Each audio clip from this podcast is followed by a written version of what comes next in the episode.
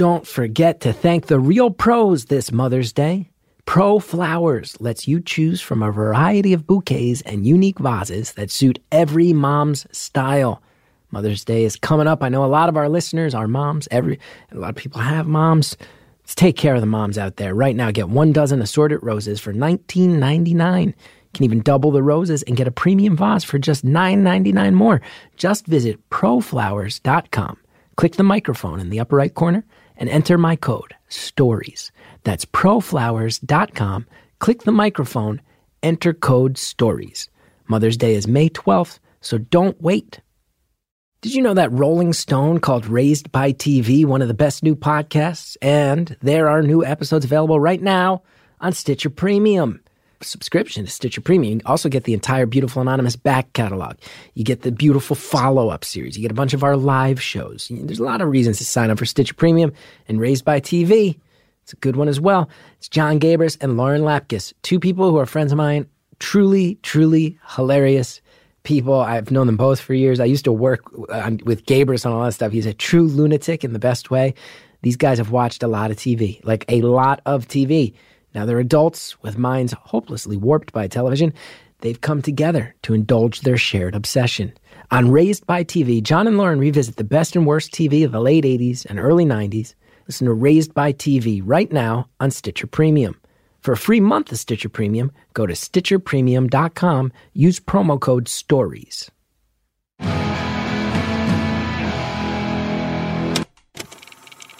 Hello to all my drunk scientists. Beautiful Anonymous. One hour. One phone call. No names. No holds barred. I'd rather go one on one. I think it'll be more fun, and I'll get to know you, and you'll get to know me. Hi, everybody. It's your friend Chris Gethard, welcoming you to Beautiful Anonymous podcast that I'm eternally grateful that I get to do. I, I tell you, I've been reflecting on it lately. I, I've had major life changes. As listeners know, I had a kid nine days ago, and it's awesome. And I'm tired. And I thank everybody who sent your well wishes. A lot of people uh, who listen to the show have sent me messages on Twitter and Instagram and in the Facebook community. You guys have been so nice. Thank you for that. But I've been thinking about this show. I think this show, I'm always humble and laid back about this show. I'm going to go ahead and say it. I think this is one of the best podcasts going. And I think uh, it shows off what people all over the world are thinking about. And I'm really proud of it. And I'm going to commit to that. I'm not going to be humble anymore. Start shouting to the hilltops. I think this show, uh, if you listen to it, I think it means you're dedicated to uh, embracing humanity. And I know that that's a big thing to say, but I'm going to say it. I thank you guys all for supporting it and supporting me. Got a, an interesting episode coming up. We have a uh, this is a very, very unique one. I think people are going to be excited about it and fascinated with the experimental side of it. We have done follow up calls in the past. Um, we did the beautiful follow ups series on Stitcher Premium. Those all exist if you want to sign up for Stitcher Premium. They're just sitting there for the taking. We've done other ones on the regular feed of the show. Some people have gotten through twice.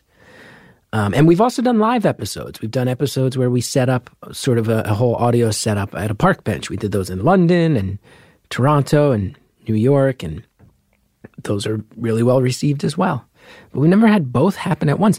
We had a caller who I think is um, some a caller that many many people point to as one of the more impactful episodes of the show. The episode was called Whirlpool Galaxy. It was episode 104, came out March of 2018. Very very um, inspiring call, but a tough call. It was a caller who who lost both her husband and child at the uh, at the same time, and she was a widow. She was a bereaved mom. Two situations you wouldn't wish on anybody, let alone all at once. But she she found a way to sort of reconcile and rebuild her life by diving into the world of astrophysics. Really, really fascinating stuff, and really, um, like I said, just a call that hit a lot of people in the gut. We reached out to the caller to do a follow up, and she actually told us she was going to be in New York. This happened back in December. We said, What if we do an in person follow up? Never done that. But you know what? It's also really cold out there. Uh, we can't just go sit at a park bench. So we said, Why don't you just come by the studio? So what you're going to hear now is me sitting in the studio waiting for a caller who uh, has called in to just walk right through the door. And she does, and she sits down, and we have a really great conversation. It was amazing to look her in the eye. It was amazing to hear where she's at. And once again, I just found myself so impressed by her strength and her resolve and her thoughtfulness. And I think you will find those things to be true as well. Enjoy.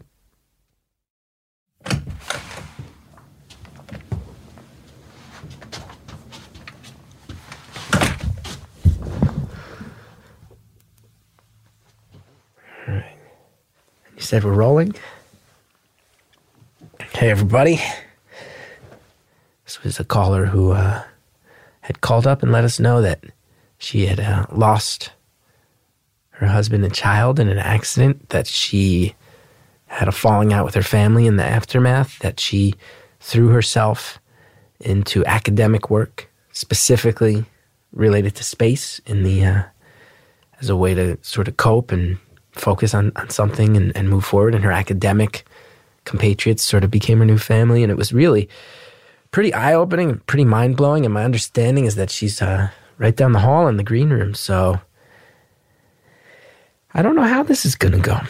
You guys don't either. I guess we're going to all figure it out together. I'm going to go ahead and set up another uh, water cup, cup for water. She'd like some. And she'll walk in here and we'll talk for a while. And then you guys will get to hear it and we'll be able to make eye contact and will be another experiment in what this show is always an experiment in, which is uh, listening and connecting. Okay, here we go. Hello. Hello. How are you? I want to get up and give you a hug. I'm fighting off a cold. I don't Okay, know how fine. you Yeah, feel about that. Okay. So nice to see you in You person. too. Where do I sit? You can sit right there. I should. I, am, am I allowed to point out you're very on brand in your outfit Yeah. Definitely. out of the gate? Just so everyone knows. Uh, So the person I think that we all refer to in shorthand as Whirlpool Galaxy, a weird thing to call someone. I, I, you're wearing space themed pants and a NASA jacket, Yes. and it's an awesome NASA jacket. Thank you. Is your uh?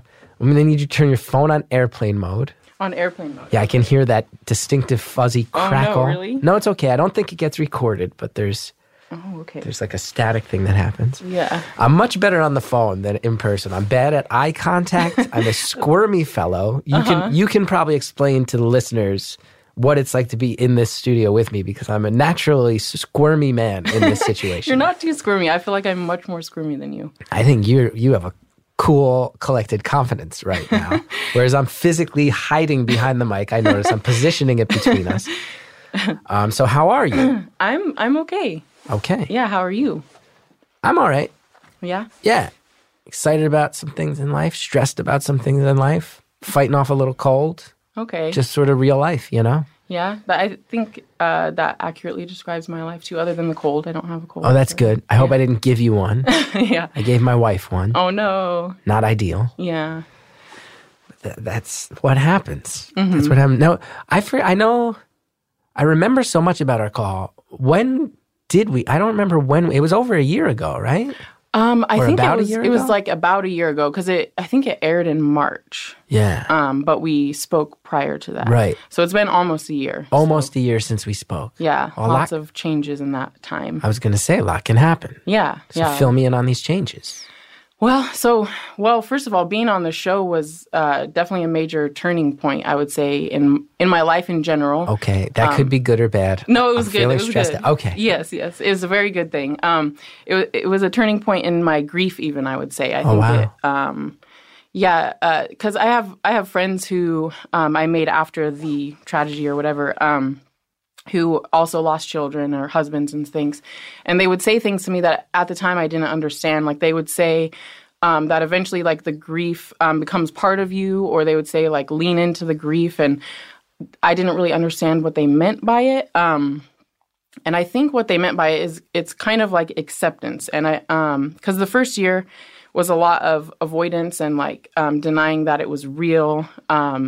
Like I read this book by Joan Didion called The Year of Magical Thinking, and she calls it that because like her husband had died suddenly, um, and one day she was uh, cleaning out her apartment and she found a pair of his shoes, and she was like, "Oh, I need to keep these for when he comes back." Um, and I, I definitely did things like that. Like I kept toys in my backpack for my son and stuff like that. So the first year is kind of like, um, yeah, like I said, it, you kind of avoid it and you, you're in denial. Um, but being on the show, I think, and just telling my story, which I was so afraid to do, um, really like it- it led me to like a path of acceptance i think and um and it's it's a really powerful feeling not necessarily uh, well it's good but it's also you know very painful but um but very powerful i would say so the show helped me with that and has helped me tell my story since because i recently moved um to where nobody knew me and so um telling my story is something that i've i've had to start doing and i, I didn't know how to do that before Yeah. Yeah. I'd also know that when you put it out there, one thing that always makes me happy with the show is there were other people who, some who had been through similar things, or people who said, I, at the very least, I have a new understanding of what that must be like for other people. And, and you know, I think that it, it was something that other people were able to listen to and get some insight and some perspective. And I think it helped some other people who are at Yeah. points in their own grieving processes for whatever they're going through in life. And Yeah, definitely. that was, uh, I think that was, I remember as soon as we hung up, immediately thinking like that was, that was, uh, uh, that must have been hard to put out there. Mm-hmm. And I'm, uh, I'm glad to hear that you don't have massive regrets that you did. oh no, yeah, no regrets at all. Oh, that's good. Yeah, yeah, it was definitely a positive experience for sure. Yeah. so, yeah, and yeah. Uh, telling your story and hearing other people tell their stories, it, it really helps to know. Like you don't want anyone else to have gone through something similar, but knowing that other people have been through it um, is really helpful. So it was good to know that it it could help people too. Because I think with grief, one of the only things like it's um, it's very rare to find comfort, which I you comforted me, so I did want to thank you for that. That's like a huge Happy thing. to help in any small way. Yeah. Happy to help. but yeah, so um, yeah, it's just it's comfort. Like one of the only comforts you can find in grief is like trying to help other people. I think that's one of the only things that Right. really helps get through the hard days. Right. Yeah. So when you say uh, when you say a lot has changed in the in the almost past year, what are you what what does that mean? What's changed? Well, so um, I'm in graduate schools. Uh, I've gone through my first semester. Um, I'm getting my PhD in astrophysics. Hell so, yeah. yeah. So I moved from like basically the only home I've ever known really um, to a state I hadn't really visited much. Uh, I had never lived in my new town, or I'd never been to my new town before. So you moved for your PhD program. Yeah, not knowing anybody. I moved like away from my, you know, I I had built this like support group of about like probably around 10 people who were. I were remember you said, yeah. yeah, like fiercely supportive people, and I moved away from all of them and um, started in you know bas- like a new job. It's basically well, it is a job. They oh they pay me to do it too, so that's really Oh, cool. that's awesome. Yeah. I've heard about this. This thing where you're a student, but you also pick up some scratch. yeah yeah. That's nice. I wrote a proposal. Um, I don't. I hadn't heard back. Last time I talked to you, I hadn't heard back, but I had already written the proposal. But yeah, I wrote this proposal for funding, and it was. I basically did it because I thought it would be good practice. There was like no way I was going to get it, but then I did. So now I'm. I my whole PhD is funded, so that's Then cool. you kind of have to go. And someone's Yeah. like, we'll give you money to do this instead of you paying through the nose to do it. uh huh. That must have been tough though to walk away because I remember one of the things that struck me so most most struck me so hard when we first talked was you had really said like your academic circle sort of became your family mm-hmm. because there was uh this was one of the things I want to get to at some point is it because I remember there was some like money drama with your with your family mm-hmm. and I remember Yeah. you saying that the academic side of it has that is that something that you've managed to rebuild in your new situation or Yeah. So, and honestly, I wasn't expecting that. So, um, I was. I'm kind of a stubborn person, and um, I'm a really stubborn person, and okay I had decided basically like um, after everything happened, like you really see people's true colors, and there was like some people who came out and were like fiercely supportive, like ridiculously supportive, and then there, there was you know like people like my family who were the opposite. Um, and so I kind of thought you know I'd have you know these about ten people forever, but and I was kind of afraid to build new relationships, afraid of you know betrayal or whatever could happen, because I didn't want to be hurt anymore, like life's already hurtful enough as it is. So um, I wasn't expecting to find like new friends or anything. Um, so this year has been really surprising. One of the be- best things that's come from it is um, there's these uh, people in my cohort, like the other first years. Um, there's like four of us that are really, really close. Um, I would already say like best friend status, and we've only known each other since August. Um, and they've been really, really supportive. Um, so yeah, that was really unexpected. And um, they're younger than me. I'm like older than most people who are starting their PhD, and um, their lives are vastly different than mine. I I definitely don't fit in to academia very well. Like I I don't feel like I really belong there. Um, well, maybe they do a little bit more, but um, yeah, we. I feel like uh, they're just like my my people. So Yeah. they've been And they're all aspiring astrophysicists as well. uh huh yeah wow.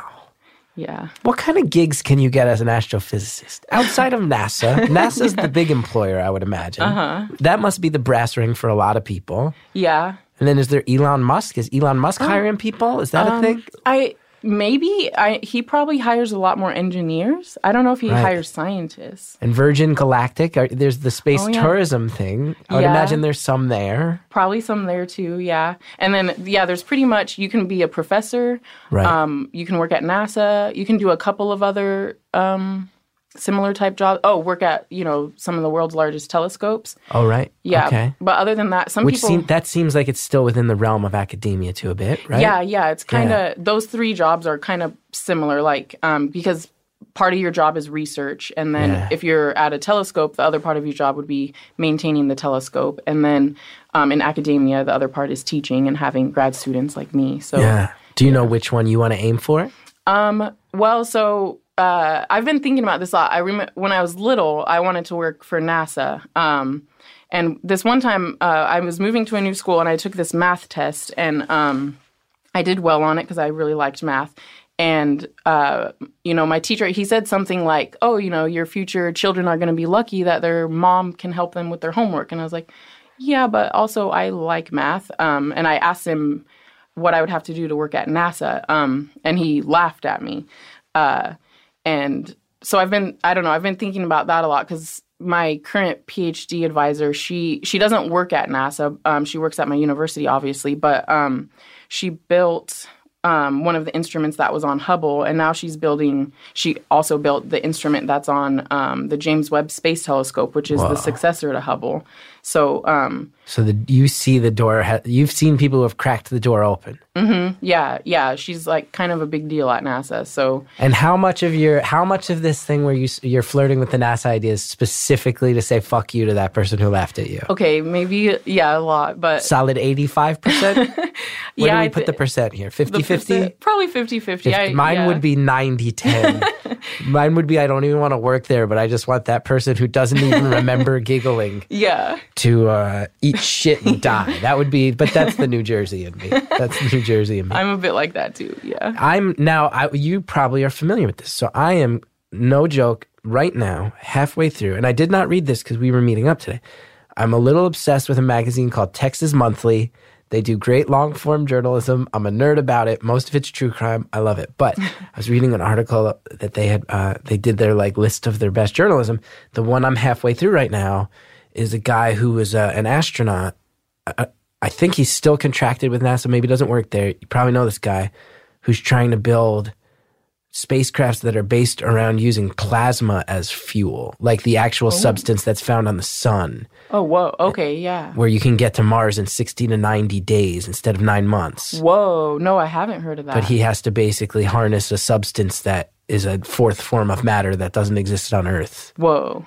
Okay. And yeah. he's going to build a spaceship that can apparently go 111,000 miles an hour. Damn. That's crazy. It's nuts. Yeah. Point being, I guess I know a little bit about astrophysics on my own in my own right. You do. Yeah. I was impressed with your knowledge last time. Well, I'm a big nerd. I'm a big nerd. I don't, I don't know all that much. That's cool though. Yeah. That would be cool if you worked at NASA. Yeah, when the telescope launches, um, the other day my PhD advisor was saying that um, people from her team get to be in the room when the first pictures come down, and I started jumping up and down when she said this, and so she like looked at me and she was like, "Do you want to go?" And I was like, "Yeah." So you're going to be there. yeah, I get to be there when like the first some of the first pictures come down. That's super nerdy, but super cool. I know, I'm really excited. I'll probably cry. So there's going to be like a whole bunch of PhD students spread throughout the country who are going to be really jealous that you're a fly on the wall for that. Uh-huh. Yeah. That's my, awesome. my job won't be so glamorous. Like I'm probably going to be staying up all night, like watching these screens, making sure that the telescope um, is doing everything okay. yeah. And just like if there's like a red light that starts blinking, I'll call the right person. Basically. That's still kind of the dream, though, right? yeah, definitely. Yeah. oh, your face lit up. This is nice that we're not on phone. This is a moment where I can tell you're you just started glowing at the idea that you might get to see a red blinking light if a telescope breaks. That this is the dream. Wow. Yeah. I'm Wow. excited. All right. So, hard question. Always, always awkward to ask them, let alone in person. Is the relationship with the family healed at all, or is it still keep your distance, people? You did me dirty.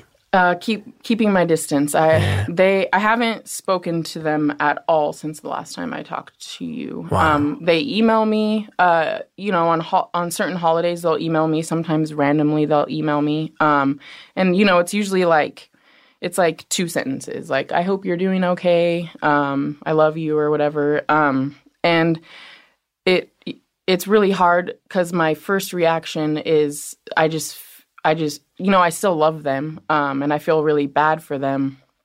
And I don't want to hurt them and I know by not talking to them I'm kind of hurting them. But also like hope uh, hope can be beautiful but it's also um, it's also not appropriate in some situations. Like it it's not appropriate when um, you could like when action is more appropriate. Like they hope i'm doing better but there's they could be doing something to make me better they Right. could be apologizing they haven't apologized for example so Do you even answer the emails with your own cursory reply, or just i just ignore them um, Yeah. the only time i've ever i guess i have responded and it's when my sister tells me that my nephew says something and then i respond to him specifically but right, um, that's the only time i've responded right? yeah Because the nephew didn't. Nephew doesn't have any skin in the game on this. right yeah he's you know he's Innocent. Only, yeah Yeah, he's only seven he was my son's like best friend so And does that bring up any feelings of like, are they, is this genuine or are they dangling him out there as a way to keep me? I would imagine. Because it was, if I remember right, it was, uh, there was like Kickstarter money that had come in to support you when everything had gone down and people tried to sink their claws into that a little bit, right? Wasn't Mm-hmm. right that it? yeah yeah basically Money, Yeah. money is a bad thing.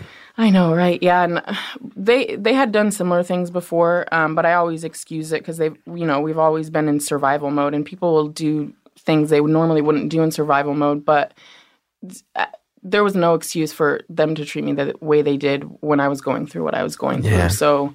Um, unless they completely change as humans, I probably won't talk to them again, and that that hurts a lot. Of you know, course. Yeah. um, yeah, my life looks so different. You know, three years ago, I had a husband, a son. You know, I I thought I had a loving mom and brother and sister, and now I'm living it, living somewhere, and I don't have any of those things. It's very strange. Um, yeah. yeah, Yeah, that's like uh what a I almost wonder another hard question to ask. So I would imagine, like you mentioned when we first sat down, in terms of your husband and son, it's a process. hmm You go through stages, you learn you were saying before how to sort of let the grief be a part of you. hmm I would have to imagine is there is there some sense almost which your your mother and your siblings remains more of an open wound because they're still out there and they're not apologizing and it's being kind of kept open in that way. Yeah, definitely, That sucks. definitely, yeah. What a sucker punch. hmm And with grief too, grief is almost an open wound too. Um, I I don't know that you ever.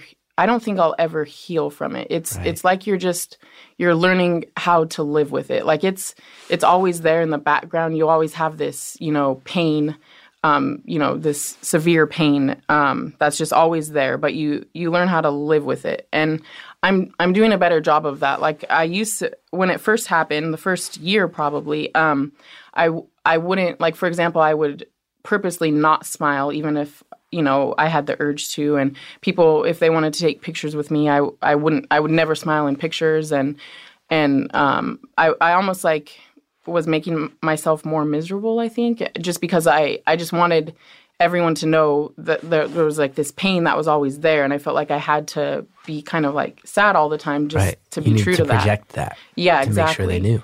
But in like since being on on the show and since like really embracing um embracing the pain or whatever, um, I feel like uh, now I now I'm the opposite. Not, um, I'm like seeking out joy and and happy things as much as possible. And um, I think part of the reason I'm doing that is uh, my friend, one of my friends who was a, a significant mentor to me.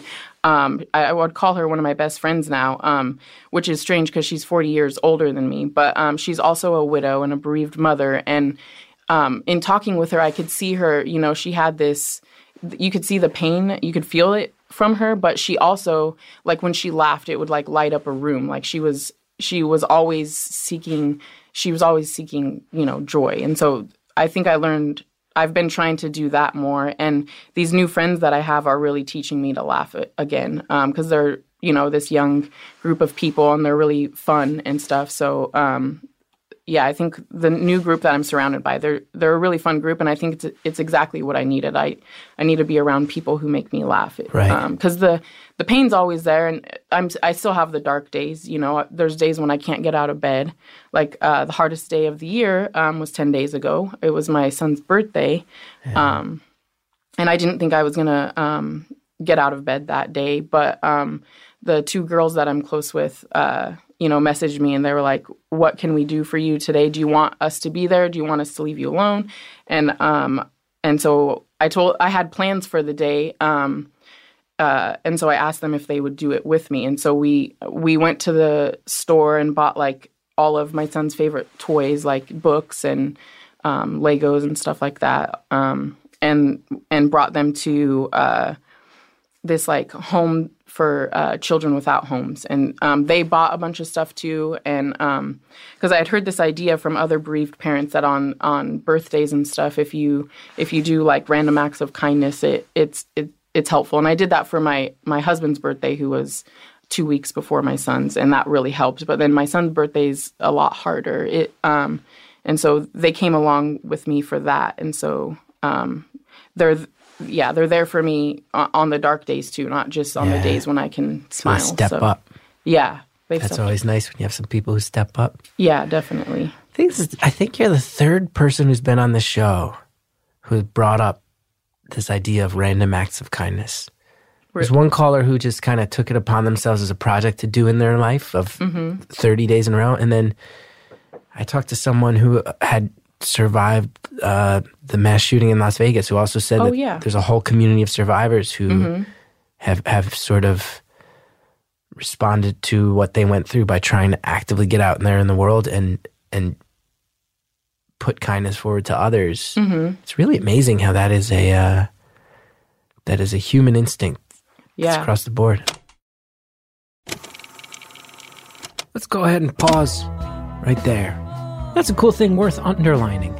How many people who participate in this show are dedicated towards being kind to others in random ways. We got ads on this show. The ads are the way that uh, we bring you the show for free. So uh, sit back, listen to them. Got these promo codes. It really does help the show if you uh, use those promo codes when you order stuff. Enjoy it, and we'll be back right after this. Casper is a sleep brand that continues to revolutionize its line of products to create an exceptionally comfortable sleep experience, one night at a time. With three mattress models the original Casper, the Wave, and the Essential Casper mattresses are perfectly designed to soothe and cradle your natural geometry. Not to mention, the breathable design helps you sleep cool and regulates your body temperature throughout the night. And it's delivered right to your door in a small, how do they do that sized box with free shipping and returns in the US and Canada. But the best part is that you can be sure of your purchase with Casper's 100 night risk free sleep on it trial. After all, you spend a third of your life sleeping, so you should be comfortable. I think everybody's uh, heard over the years. I sleep on a Casper. I love it.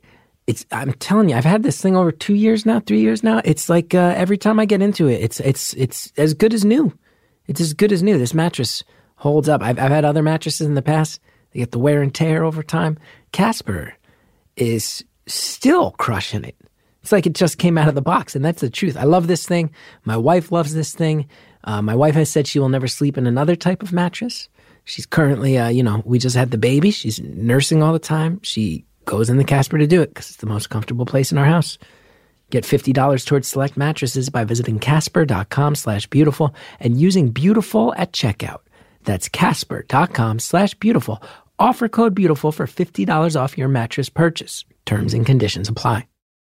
No one really has time to go to the post office. You're busy. You're a busy human being. You got stuff to do. That's why you need stamps.com. Stamps.com brings all the amazing services of the U.S. Post Office right to your computer. Whether you're a small office sending invoices, an online seller shipping out products, or even a warehouse sending thousands of packages a day, Stamps.com can handle it all with ease. Simply use your computer to print official U.S. postage 24 7 for any letter, any package, any class of mail, anywhere you want to send. Then, once your mail's ready, just hand it to your mail carrier or drop it in a mailbox. With Stamps.com, you get 5 cents off every first class stamp and up to 40% off priority mail. Not to mention, it's a fraction of the cost of those expensive postage meters. Listen, a lot of people call this show. People are trying to hustle. A lot of people trying to chase their dreams. A lot of people trying to uh, start their own thing up. And if you are someone getting into small business, if you're someone who's starting up, you need to buy yourself all the time you can. And stamps.com helps you do it. So go for it. Right now, our listeners get a special offer that includes a four week trial, plus free postage and a digital scale without any long term commitment. Just go to stamps.com, click on the microphone at the top of the homepage, and type in beautiful. That's stamps.com. Enter beautiful. Thanks again to all of our advertisers. Now let's get back to the non phone call. Yeah. There's a whole community of survivors who have, have sort of responded to what they went through by trying to actively get out there in the world and and put kindness forward to others. It's really amazing how that is a uh, that is a human instinct It's Yeah. across the board. I remember when I was when I started with my current shrink, which was 11 years ago. I was really down and out, and I remember at a certain point telling her, "I have this weird, I have this very unexplained urge that came out of nowhere to." Sign up for Habitat for Humanity, where you go build houses for people. Uh-huh. And she was like, That's a sign that you're getting better because Oh. very often when people who are kind of in the trenches with any version of these negative feelings come out of it, your urge is like, how do I start spreading that? And of course, I didn't sign up because I'm a selfish human being. And also, I'm aware that the idea of me building, I don't, the idea that if I built someone a house, that house, that house would invariably be unlivable. It's, I can't even hang blinds. I've, worst fight my wife and I ever got into was me trying to hang blinds. it's the idea I'm going to build a home for someone, but I try to be, I try to put kindness out there in other ways. It's really amazing how people who survive stuff want to make the world better for others. Yeah, my, my therapist is actually the one who gave me the idea. Um, she had been to a workshop for um, people who are grieving, and it's it's a common thing that people do. So Yeah. yeah, Now, this crew that you have of fellow people in an academic environment who uh, you say are much younger than you, Yeah. and you're now in this situation where you're like living this life. I have to. There's a part of me that's like, wait, are these like college kids that party and stuff, and you're along with it? Well, but then there's also part of me that's like, no, these are astrophysicists, PhD students. I can't imagine they're like raging at keggers. Well, so actually, amongst scientists, astronomers are known as um, the ones who know how to party the most. really? Yeah. Why apparently. is this? I have no idea. What? so, at, so wait, you said astronomers throw down. Yeah, they throw down. Like for example, okay, What? so last it was last weekend. I was with so prior to this I had never met like an astrophysicist before and now I'm Yeah. like surrounded by them. So like if you would have asked me a couple years ago even like what would happen if there was 20 to 30 astronomers in a group? Yeah. Well, last weekend there was that. Um I would think like a lot of people pushing their glasses up, yeah. talking, talking, citing uh, textbooks and stuff. That's the stereotype, right? Yeah, and that definitely happens like in the department, but then it's like, okay, we're not in we're not in school anymore. You're not allowed to talk about research. And so actually last weekend we did this thing that they've been doing at my university for I think 6 years now where it's called Tour de Beer and we all get on bicycles um, that are decorated with like lights. All astronomers and astrophysicists. Yeah, 20 to 30 of us. And um, we go to the first brewery and we have hundreds of temporary tattoos. I know, right? Okay, temporary. The glasses are off. Yeah, Te- yeah. temporary tattoos. Walk me through this. So yeah, um, we like laid out all of these temporary tattoos on this table, and we're all putting like temporary tattoos on each other, and we're wearing matching pink shirts that we designed specifically for this event. Okay. Um, and we just ride our bikes from brewery to brewery. I think we rode uh, 25 miles in total. Um, you know, with speakers on the bike and you know dance parties on the bike. So you guys party like the most annoying bachelorette party. yeah, yeah, Astrophysicists party like they're uh, getting married in a week. Pretty much, yeah, yeah. And we were wearing like crazy leggings. Um, you know, like other people were wearing. I wear these every day, but You wear the, you wear your space pants every day. pretty much, yeah, Wow. yeah, So you're all in. yeah. I'm all in. And on that day, they were too. Um, they also wore like cactus pants and stuff because um, we live near saguaro cacti, so um, that's a theme there. Um, So by the end of this night, is it just a bunch of doctorate students like crashing bikes into walls and vomiting on the streets and stuff?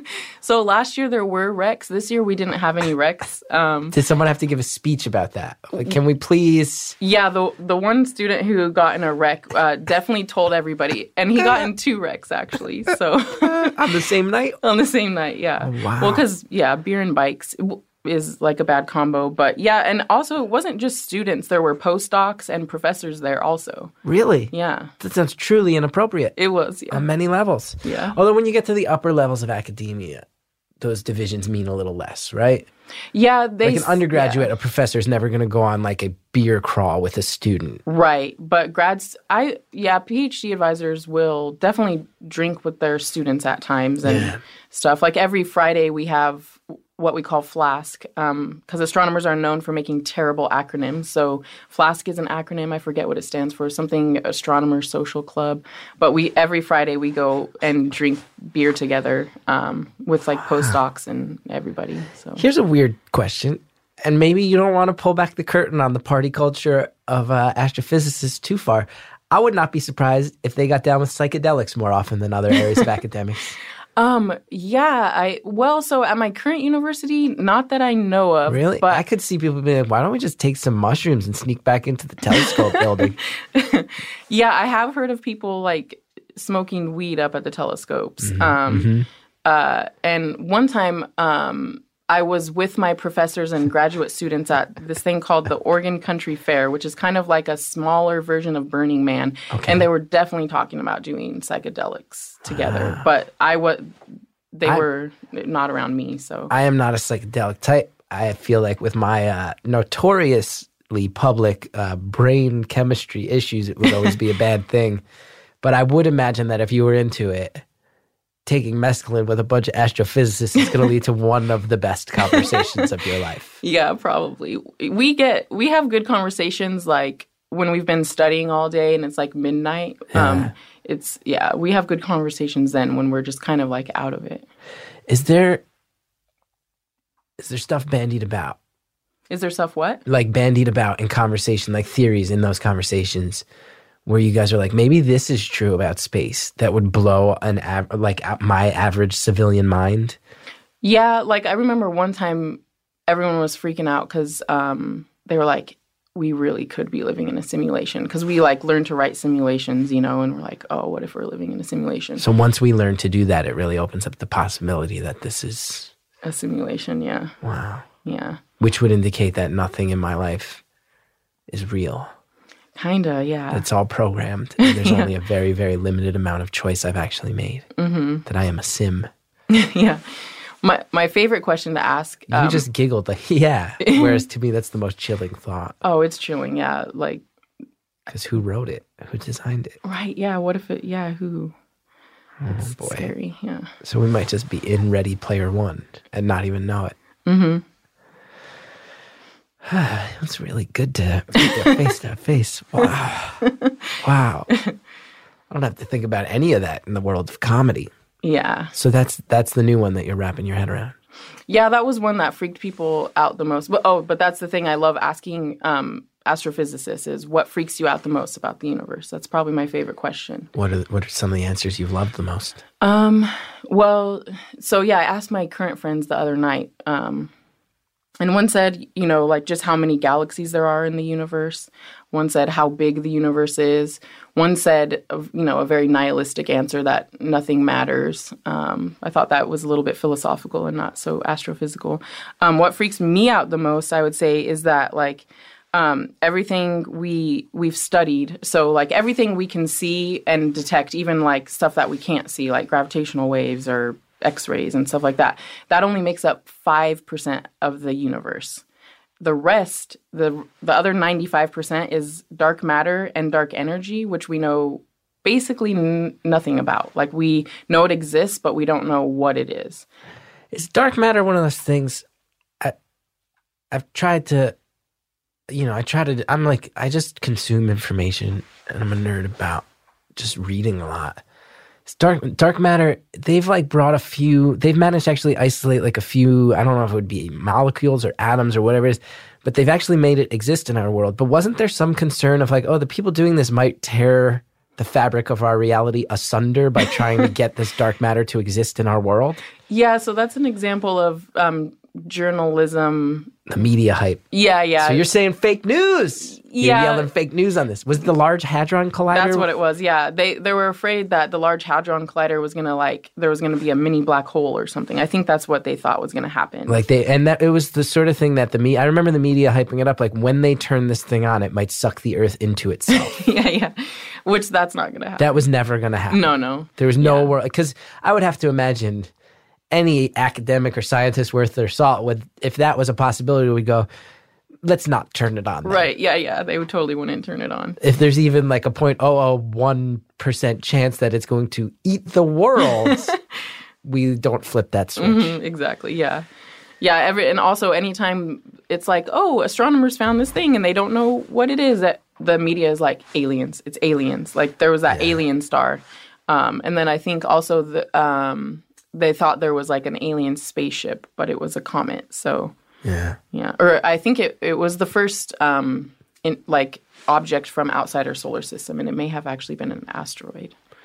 So it is funny. You're in a field where, because it does, I would imagine it gets them a lot of clicks to say stuff, but you are in a field where it is legit that you're like, nope, the media has intentions that are for advertising purposes and get eyes on it purposes. Mm-hmm. And you see that at times. Where if they actually asked people of, of your stature, let alone your professors, that it would be explained to them, no, this is not what you're about to claim it is. But you're, they'll go publish it without asking those questions. Right. Yeah.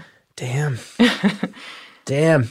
you have to you have to be careful what you say because um, I don't know if you I don't know I think scientists do need to get um, better at talking to the public. You know, uh, Right. there's certainly some that are great at it, um, but in general, it's a thing that I think our field needs to work on. Yeah. Yeah. Now, there's a popular expression that goes around that says we know more about space than the ocean. Do you agree? Disagree? Does it fill you with a fury that these uh, oceanographers are trying to steal your thunder? No, I think that's pretty accurate. Oh, okay. Yeah. Okay. Yeah. I'm trying to create a battle between space and the sea. Uh-huh. So you know more. Even so, you just said that we only know about five percent of what actually exists in the universe. Well, everything that we know about is of that five percent. We don't even know the full five percent though. So, um, So you can identify that five. You can identify five percent of what exists Mm-hmm. without even having a fundamental understanding of it. yeah. How much of that five percent do we understand? I mean, like a percentage of that of that five percent. One percent. I I'm not sure. I'm. It, that would be really hard to quantify. And you're talking about the basic things like light, Like yeah, light ozone, and and why this chair is real, right. Yeah. and Mm-hmm. why certain things stretch and certain things don't. Mm-hmm. So we're dumb.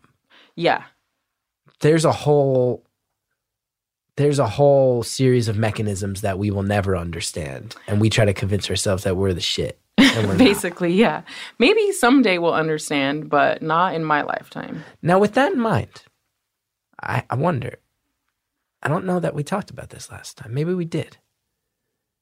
Do you believe that this all randomly happened, or did it have to be by design? Because simulation start. If scientists are starting to believe that possibility, it's telling me that someone programmed it and designed it. Then mm-hmm.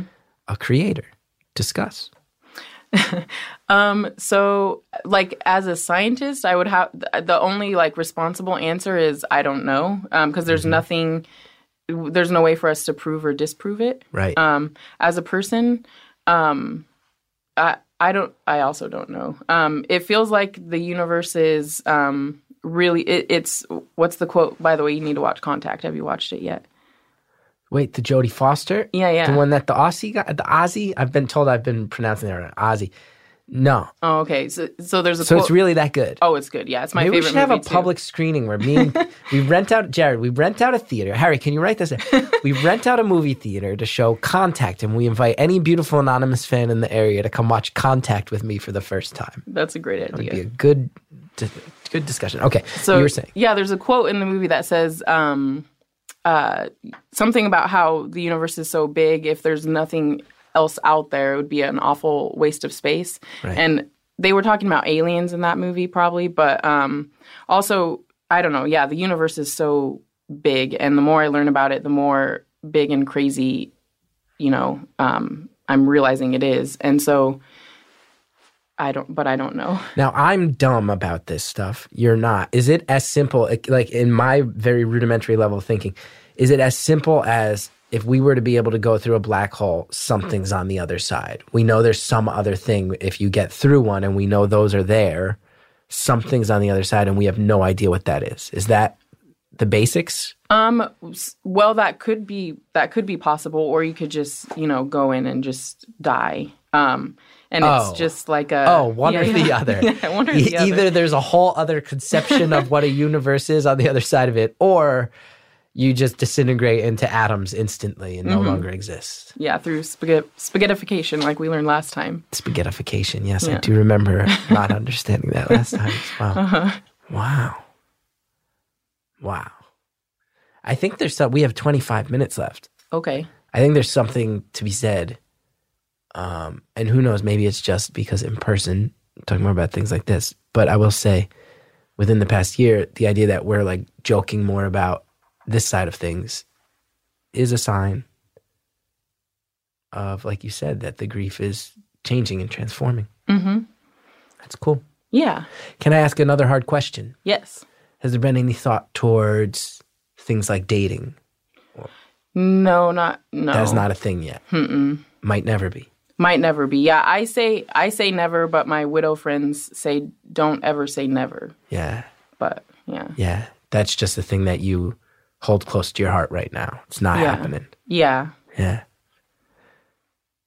And last time, I really appreciate how y- you were very, you know, sensitive with me. Yeah. Um, at the time, that's what I needed. Um, and this time, you can ask me more questions if you want to. And if it's too much, I can just tell you it's too much. Um, but I have told this story a few times now, like to my um, classmates. I had to tell them, even though I, once I told them, I found out they already knew. Um, and then I told my PhD advisor, well, that was through an email, but uh, she already knew too. So, Yeah. um, but I'm I'm getting better at talking about it. About the details of what actually happened. Yeah, Well, I always, I said it, I'm sure you heard in the intro of the episode. I, I knew, I said, some of the listeners are going to be mad that I didn't just go, what happened? But it was just so clear to me that that was not, it's not, it would have crossed over into the show being, I could feel it immediately of this would be for the purpose of the sensationalism of that story. hmm And it didn't seem like a thing that you felt was necessary to tell in order to get out what you wanted to get out via the call. So I never wanted to ask. So I would say uh, if that's something that you feel like would offer up some value for you to share personally, or you think other people get something out of it, it's up to you. But I've never, never wanted to force that question because it didn't seem like it would be nice. Just didn't seem like it would have been the nice thing to do back then. yeah, yeah, Yeah. yeah. I pre- yeah, back then I I don't know that I'd be able to handle it. Now I've um, so back then I I had only had like a couple panic attacks and I didn't really know how to handle them. I've actually been having panic attacks a lot more. Um, and I actually thought I was get- going crazy. I thought they were gonna uh, put me back in the psych ward again. Um, but now I'm like learning learning how to deal with panic attacks and um, and I yeah to the point where uh, things that used to would have been a panic attack are now just like me having like maybe just severe anxiety and just getting Yeah. through it. So I'm I'm uh, my anxiety has like gotten very very bad this past year. Um, Yeah. or or recently since um, going to um, just I think grad school is really stressful, and so having that, um, and it's linked to my you know survival. Like I have to I have to be successful in it to keep you know to survive monetarily Right. and everything. Um, also, it's like my my biggest dream, and I would be really sad if I didn't course. have it. Um, And then are you? Are you? I don't want to. Re- I'm reading. I hope I'm, I might be reading too much into this, but is are you also saying that, like, when your anxiety hits, based on the amount of real life stuff you've lived through, do you feel like it's just like goes in deeper? Does that add to how deep it cuts with the panic and stuff like that?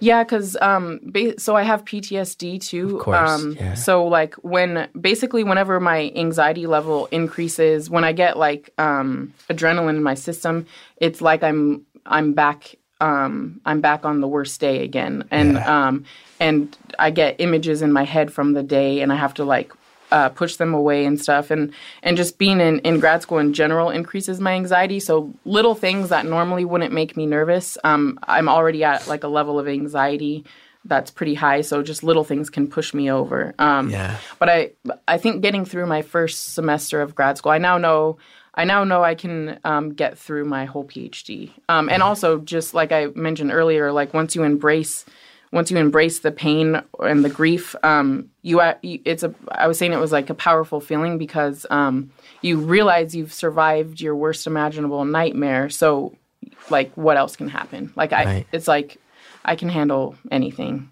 Right. So it's um, so yeah, that that's helped. Um, and I've kind of uh, like my um, therapist says, like when you have anxiety, you you it sounds cheesy, but you kind of like uh, you know tell yourself reassuring things and so that's one of the things i tell myself is like i've already survived the worst like Right. like i can handle anything And not only have you survived it, but it's this. I feel like you're in this, and and I want to say incredibly unique, but other people, other people, do have, do lose people in an instant, mm-hmm. and you're in a situation where it's like, oh, it's like it push, it's almost like it pushes a reset button on so many aspects of your life. Mm-hmm. It's like, and now I just go and live another life, I guess. yeah exactly it feels like a completely different life like i feel like i've had like three different lives basically weird. Yeah, but then really I, weird. I gotta say, it's really inspiring that you're like, all right, I gotta live another life. I now have to get over something that is truly unimaginable by anybody's standards. I guess my next life will be me getting a PhD in a field that is, I would imagine, even in the academic world, one of the hardest. Like, no offense, okay, everybody knows my relationship with school, but this is not like you're getting a uh, PhD in American Studies that I studied. All right, that's a lot easier to wrap your brain around than uh, astrophysics, right? This is not a uh, this is not a comparative literature PhD. Let me read a, a Mesopotamian text and compare it to uh, Victorian era English. This is high level. This is even the other academics are looking at you guys going, well, I don't know what you're talking about. I'd like to pause the show just to uh, apologize to anyone who's in the world of comparative literature. I have no idea why, in the moment, it felt uh, worth slamming a completely unrelated academic discipline, but I did. Maybe it, maybe it made you laugh, but I'm sure there's at least a handful of people out there going, "Hey, that's what I that's what I studied. Chill out." My bad, everybody. We'll be right back with more conversation. I am someone who has been in a position to hire other people over time. I've had projects that I've been at the helm at, and I've had to make hires, and it's hard. It's hard to find people who are qualified. It takes a long time.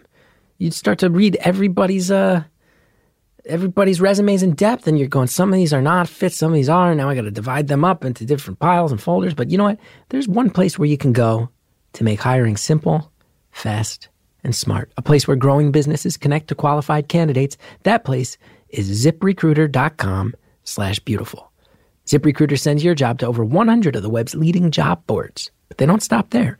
Their powerful matching technology, ZipRecruiter scans thousands of resumes to find people with the right experience and invites them to apply to your job.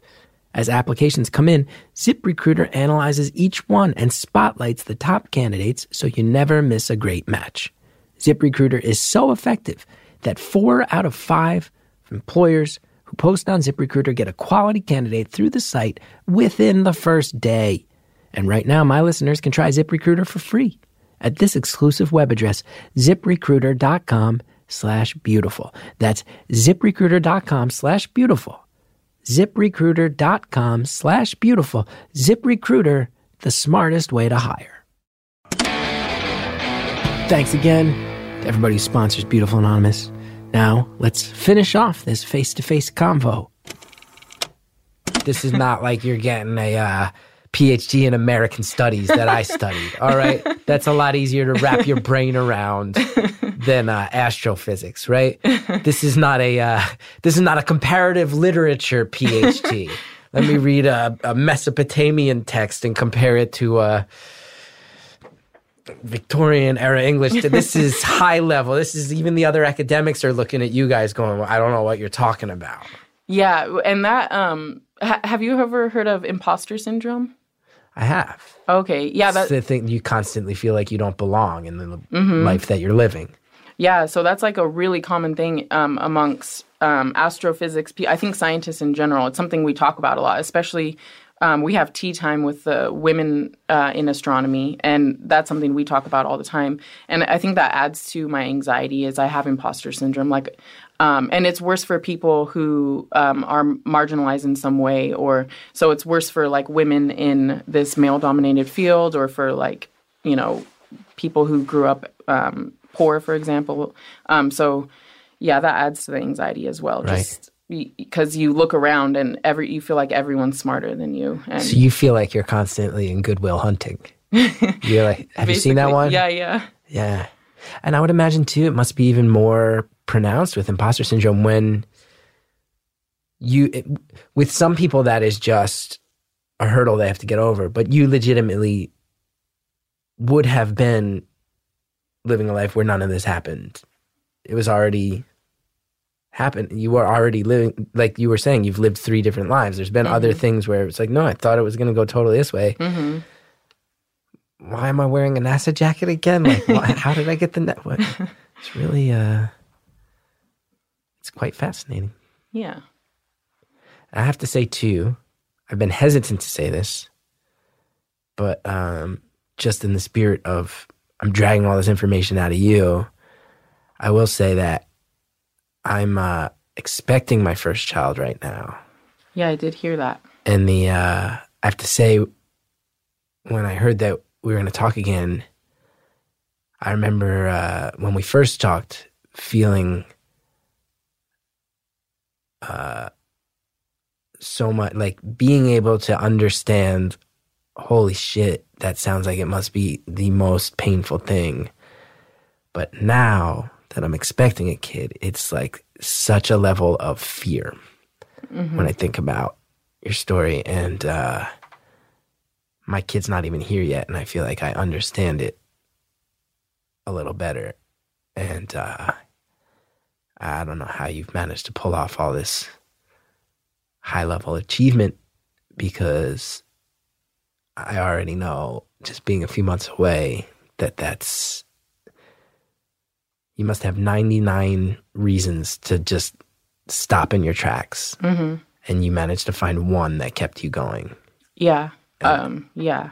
That's I do want to say congratulations, by the way. That thanks. I'm very sorry to bring it up in such a morbid No, context. No, no, that yeah, it makes. but makes it is sense. something that feels like uh, if we're having a real conversation, hmm that is a thing where I'm like, wow, I get it just a little bit more. Yeah, and you'll get it more Whew. Yeah. Um yeah, I mean, it's it's got to be one of the I don't I can't I can't personally think of something that could be more painful than Yeah. losing a child. Yeah, it's got to be probably one of the worst human experiences forever and um yeah, I don't I don't I honest it I'm surprised that I've made it. Um there definitely were times when um I didn't think I would. Like I definitely thought about uh, like I had a plan even to I was going to kill myself. Yeah. Um, but I I got through that and um and now it's not even um a question like I'm not going to like once I decided I wasn't going to like the reason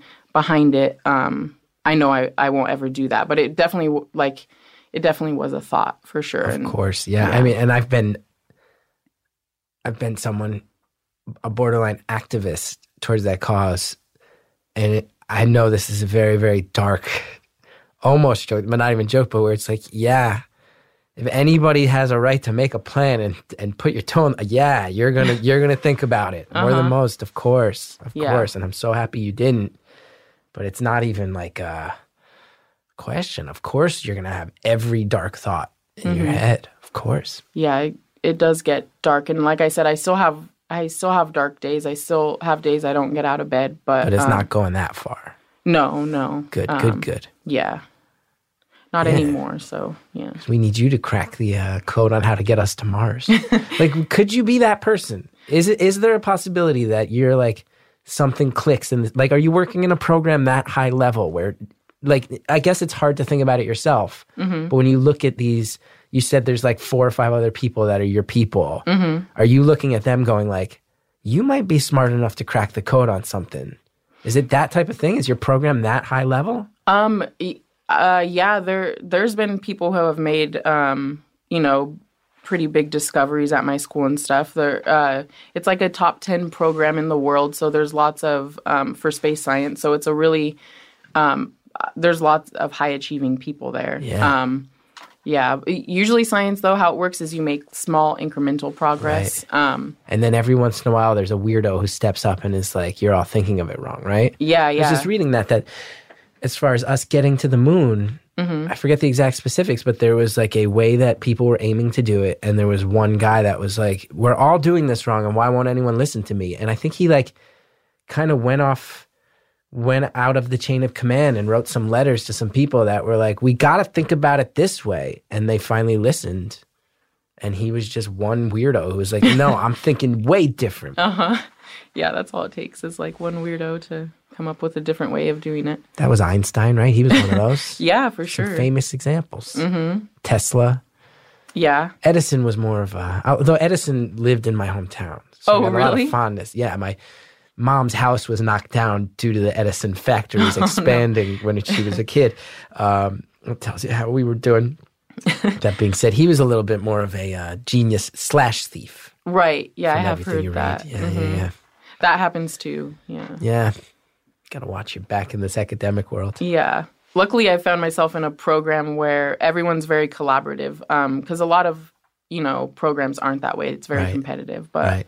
um, I'm at a place with like lots of good people who are very collaborative. And that's going to get real shit done. Uh huh. I don't know if you're at there. I would imagine a place like some of these, put like a place like MIT where it's a fight to get in, and Mm-hmm. uh, that must mean everybody's like hiding their research from each other a little bit more. Yeah, Makes for sense. sure. Yeah, the Ivy. Yeah, the Ivy Leagues. You know, are known for being like Shark Tanks and stuff. Yeah. And, yeah. No thanks. No, I, I wouldn't like that. Nah, I once did a college gig at Dartmouth. That's Ivy League, right? That's, Mm-hmm. I'm, that's how smart I am. I have to ask if it's Ivy League. Everybody there plays beer pong every night. Every house has a beer pong table in the basement. And they all think it's the coolest thing in the world that there's this omnipresent level of beer pong. And they were all nice kids and it was a beautiful campus. But I wanted to just grab them and be like, the beer pong thing in particular, it's not cool. You all think it's so cool. It's not that cool. Uh-huh. You know what's cool? Get a bunch of astrophysicists on bikes all fucked up crashing into each other. That's what's a cool Yeah. party. Uh-huh. And then they fall off the bike and then they look at the sky and all of a sudden that's when the revelation comes Right, to them yeah. that allows us to colonize Jupiter. that's what I think. That's what I think. So yeah, got about 11 minutes left. Eleven minutes. What do you think we should talk about? I, it's up to you. I mean, Any questions you've been wanting to ask? I am. I am. You you had brought up that you're more willing to talk about some of the Mm-hmm. details. I'm tempted, but like I said, if you think it's not going to give you anything or listeners out there anything, I don't need to know. But I am. I am tempted, just out of curiosity's sake. Yeah. So, well, so um, my PTSD and uh, so I r- recently found out I'm going to a conference um, for the James Webb Space Telescope, and um, I looked it up and I found out it was going to be on the beach. Um, and the worst day happened at the ocean. Um, I and wish so, I had not asked that ocean-driven question No, before. Yeah. No. Sorry about that. No, you're fine. Um, Yet you're again, fine. yet again, putting my didn't even know I was no, it's totally fine. But but basically, um, I have this like so I it used to be where I couldn't see pictures of the ocean. Um, now I can see pictures. Then I couldn't see videos. Um, now I can see videos, but I still haven't been back to the ocean. Um, and in about in about seven months, I have a conference there that I've signed up for. So I was talking to like my therapist, and um, I was like, I told her, you know, I I am going to this conference. I need to confront the ocean before then because I don't want to do it around my colleagues. Because I actually did see the ocean once from far away, and I had a crazy panic attack. Um, and so obviously, I don't want to do that in front of my colleagues. So basically, in the next six seven months i have to get over my fear of the ocean and i'm trying to decide how to go about doing that um, which so the two year anniversary is coming up in about a month from today um, and my childhood best friends who have been super supportive um, are flying uh, to to be with me. And and last year, what we did on that day is um, we hiked the the tallest mountain in Oregon. Um, the point was to get as high above sea level as possible. I don't know. You just make up these things um, to get through the day. Um, so this year, though, I might ask them to go to the ocean with me for the first time. Um, So I'll help you get through that before the conference itself. yeah, and my my therapist says with with PTSD, with anxiety, um, you have to. Uh, she said basically, um, when I do, you know, go to, go to the ocean, when I confront this, I have to.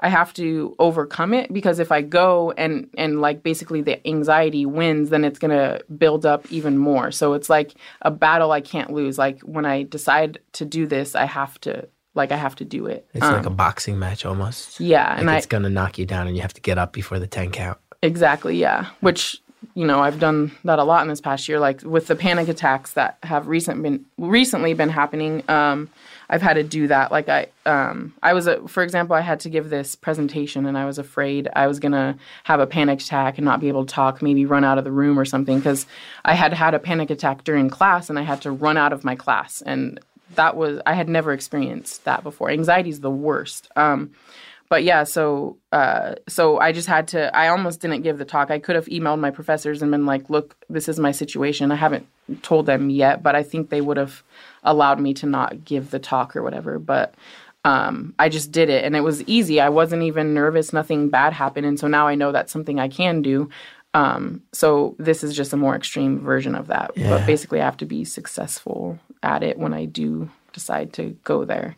Yeah. Um, but yeah, so it happened at the ocean, and it was a freak accident. Um, it doesn't happen to very many people. It's like a very regional thing. Um, but basically, one minute they were there, and one minute, you know, they were gone. right. I turned around, and they they had been swept out to sea by a sneaker wave Right. Um, and my memory like i've blocked it out a lot i have i avoid those memories um and that's what my therapist calls it um so i i have like bits and pieces of memories from the day mostly uh mostly my mem I like i can handle what happened to me i just can't handle what happened to them so a lot of my memories are uh things that were happening to me because things that happened to them i still can't i can't handle it No, of course. yeah That's horrible. I'm really sorry. thank you Yeah, that's like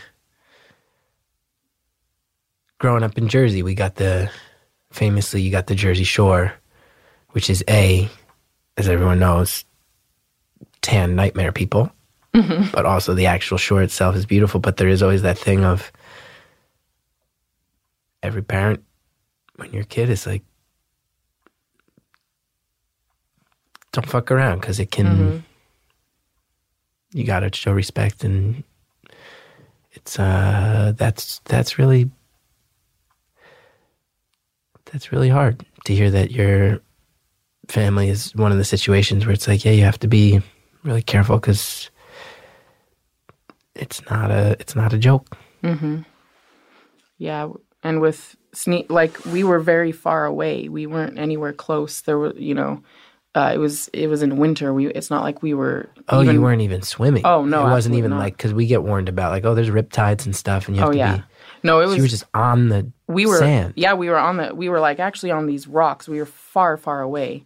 Um and in in oregon there's this thing that happens where you'll be watching and you watch the waves come up to a certain point and they've gone up to that point all day. And then suddenly there'll be one that's just out of nowhere Wow. and so yeah we weren't yeah it, it was winter we we were doing what everyone else was doing on the beach that day so So there were a whole bunch of other people out there, and it's just yeah, I mean, yeah, there was there wasn't anyone near us at that time, but Right. um, because we were taking a walk, but yeah, there was lots of people there that day with their families. so it's like a few hundred yards that way, a few hundred yards that way. Those people didn't have to experience this. right? Yeah, it's it's a it's Ugh. this like freak thing that happens. That's horrible. Yeah, Really sorry. thank you. Yeah, that is one that I imagined. Again, I think, like we said during our last call, I can see how that would also help put you on a quest to figure out how how the world works. Like you are in a field now where it's like, what is this universe? Why does it behave the way it does? hmm It does feel very random and Yeah, yeah. yeah, Yeah, because there's so many little things that day that it, you know, one of the things I've learned to not do um, is think about the things you don't have control over. Because I I was driving myself crazy for a while, going back and being like, you know, I was the one who who wanted to go to the beach that day, for example. Like, um, my husband took me because I was the one. I'm the one who likes to get out and stuff, and so I just remember him being like, "Oh, maybe we should go here," and I was like, "Oh no, let's go to the beach." And so those things can really torture you. Um, you know, going going back over the day, and you know, a million things could have been different, and it would have turned out so differently. But But it's also, I'm sure you know logically, and doing this show, we just before you came in here, we did a call from someone whose parents, your dad was a quadriplegic because a car hit her out of nowhere, hit their car out of nowhere, you know? Like, a maniac can show up in a movie theater with a gun these days. Like, it's, mhm. that's not on you. And you know that logically, but I also Right. know that it's such bullshit to in any way say the emotional side of that is not real. right, yeah, 'Cause I'm sure you've had that conversation a million times. Yeah, yeah. I think everyone who's lost someone goes back and um, tr- thinks of all the things they could have done to make it not happen, and that's one of the things that tortures you the most. Um, but it's so it's one of the things you learn to not do. You know, Yeah. in in general, I've learned. You know, if I don't, if something's hurting me or if something's get, stressing me out or giving me anxiety, I think about it and it's like, do I have control over it? And if if the answer is no, then I have to just let it go. Um, if the answer is yes, then I can actually do something about it. But um, And I forget if we talked about this last time, but scientists notoriously, the stereotype is not spiritual people. In fact, cynical atheists is the Mhm. stereotype. Is this something that you thought about? Is it do you think about an afterlife? Do you you're someone who's had to consider that? yeah, yeah, I definitely think about it. And you're Um, in a field now where people I think are known for rolling their eyes at it a little bit. Yeah, um, people are. th- There's certainly been very vocal scientists who um, come out as you know uh, anti-religion and stuff. Um, I think we did talk about this a little bit. yeah, a little time. bit. Yeah, um, but I think um, there's definitely you know scientists who are religious though. You know, um, at my school there's there's a few for sure, um, and I, would say most people are agnostic though. I would say most scientists are agnostic, Right. but I I definitely think I've about always been a little too dumb to know the difference. I think atheists, you know, it takes it takes some faith to say there is no God, while Right. agnostics are agnostics are like, hmm, maybe there is, maybe there's not. Yeah, Agnostics are sort of like probably it doesn't matter either way. Yeah. kind of thing. So why worry so much about it? yeah. Yeah. Have you decided what you think? No, no, not really. Uh, Yeah. yeah, I'm not sure. I, you know, obviously, I would hope uh, to see them again someday, but um, so maybe that's where religion did come from is from us trying to comfort ourselves when Right. things like this happens. But it's also a common theme throughout humanity. So Right. who knows? I don't. Yeah, I don't know. Yeah. I've been thinking about it a lot lately. I don't know why. Do you think it, because you're becoming a new dad? Probably. Probably something to that. Yeah. And a lifetime of Catholicism that I always have to unwrap at every major life stage. But yeah, probably. Probably because the kid's on the way. Yeah. And it's also there's also a weird thing where it's like um it's gonna sound really small potatoes in the context of anything else we've talked about, but I think about my life a lot as like a performer and why I'm still so addicted to getting on stage. And I do think like I've realized that me getting up on a microphone in a room full of people it's the closest to church I have at this point. Mm-hmm. And the idea that when I'm doing comedy, and even more so watching comedy, it's like when someone says something true and everyone else starts reacting to it, mm-hmm. it's like, oh, that is this idea that we can all kind of collectively come together and connect on things and agree on things and on an emotional level be experiencing stuff together. That is that that is whether God is real or not. That's the closest I get to God. Mm-hmm. You know, is that is that when you have one of those magical shows where it's like it's not just I told the jokes and they laughed. It was like something happened in there Right. Yeah. where I'm not going to forget that night and they're not going to forget that night. Yeah, yeah, I could see that. I like that. Yeah, for me, I, I feel like um, doing research is my version of that. So I, I get that feeling. Yeah. Yeah. And then you get to look through telescopes. Mm-hmm. See if God's up there. haven't haven't seen anything yet, but maybe one day you'll point through the point that telescope through the black hole and it'll just be like some uh badass some like uh badass who's just sitting there laughing at us. It's like this was all just a board game i set up and i can't Yeah. believe it's still going. Oh, wow. well this ended weird. We're over an hour in i've managed to make it end weird and philosophical and undefined but it was really it's really good to uh, talk to you again and also to see you. And i love your outfit. Thank you. and i'm happy to hear that you're uh, connecting with more people and finding that momentum that's exciting to you. And as always um just uh just also just on the utmost level just uh can't believe what you've lived through and, and can't believe how strong you are to face it down Thank you.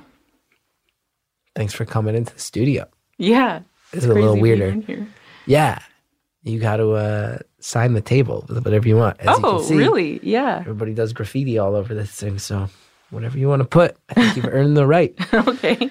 These are harder to end when we're in the same room together. Even the other in person ones, you just walk in other directions. But yeah, you're here. Even Harry and Jared are just, Harry's standing up with his hands on his hips. He doesn't know what to do. Nobody knows what to do. All right. All right. I guess we should say our goodbye. Okay. Yeah. Thank you again for talking and everything. Thank you. Sorry about all the parts where I made it weird and sad. No, you didn't.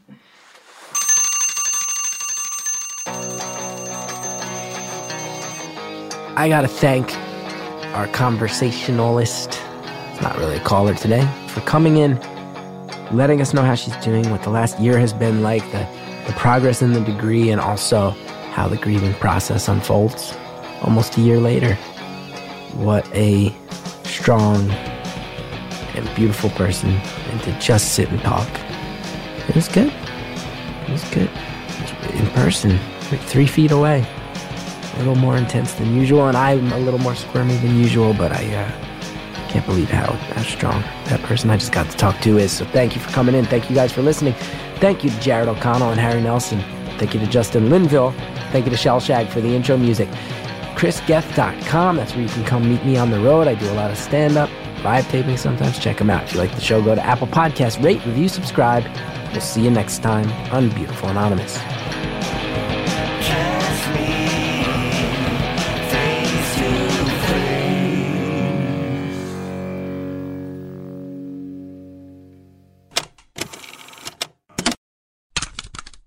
Next time on Beautiful Anonymous, if you heard about someone who needed help right now, would you step up and help them? Because this caller did. I just drove. I just got back this morning from a like eight-hour drive to go check on a friend of mine who was suicidal last night. Ah, that's Uh, bad. I'm sorry. yeah, who? Oh no, I'm like as terrible as it is. Like I would, like I'm so happy to do it. Like obviously, I wish it wasn't that situation, but like she literally didn't have anybody closer to her, you know, and she like is somebody we played Dungeons and Dragons with. So I've last night was the first time I actually met her. That's next time on Beautiful Anonymous. Hello, Chris, and my fellow beautiful anonymous listeners. So, after I recorded the follow up, I thought it'd be nice to share this song with everybody. My supportive older brother and his wife, and the artist who sings it, Claire Riley Rowe, all sat down and wrote it together for me. And then my brother recorded and produced it in his studio, and he titled it Sky Full of Ghosts after watching a Cosmos episode where they discuss how the light from distant stars and galaxies takes years to reach us, sometimes up to billions of years. So we're seeing these objects as they were in the past, not as they are today. And it's possible that some of these objects may not even exist anymore. So it's almost as if we're seeing their ghosts. So, anyways, I hope everybody enjoys it as much as I do. And thank you for listening, and I love y'all. All this time all this space. Is it 20 years or just two days? Seems like forever since yesterday. Now we're light years away. I got my head up in the clouds above.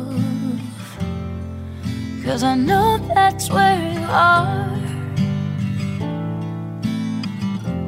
Holding on to this heavy love.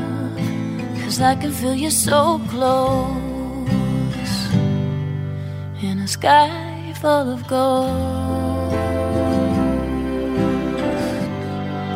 In a sky full of gold. A sky full of gold. In a sky full of gold.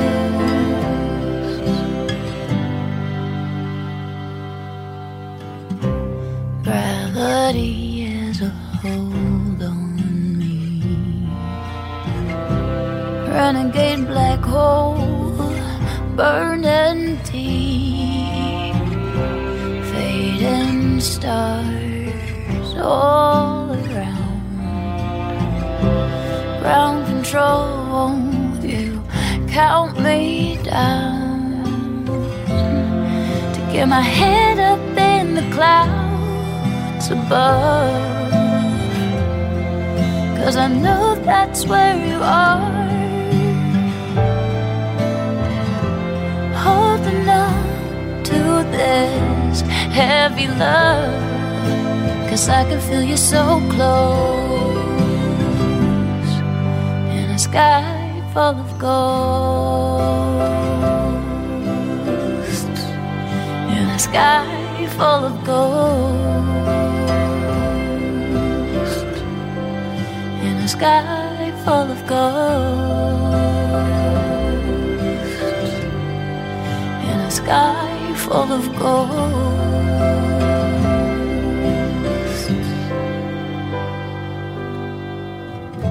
I used to think forever meant forever. I didn't know it meant today. One more smile, just one more smile. One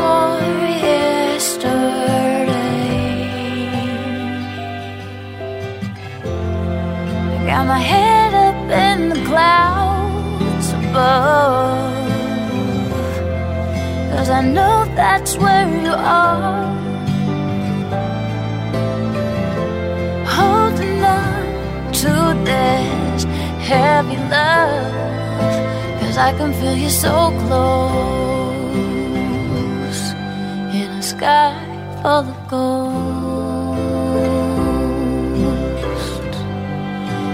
sky full of gold.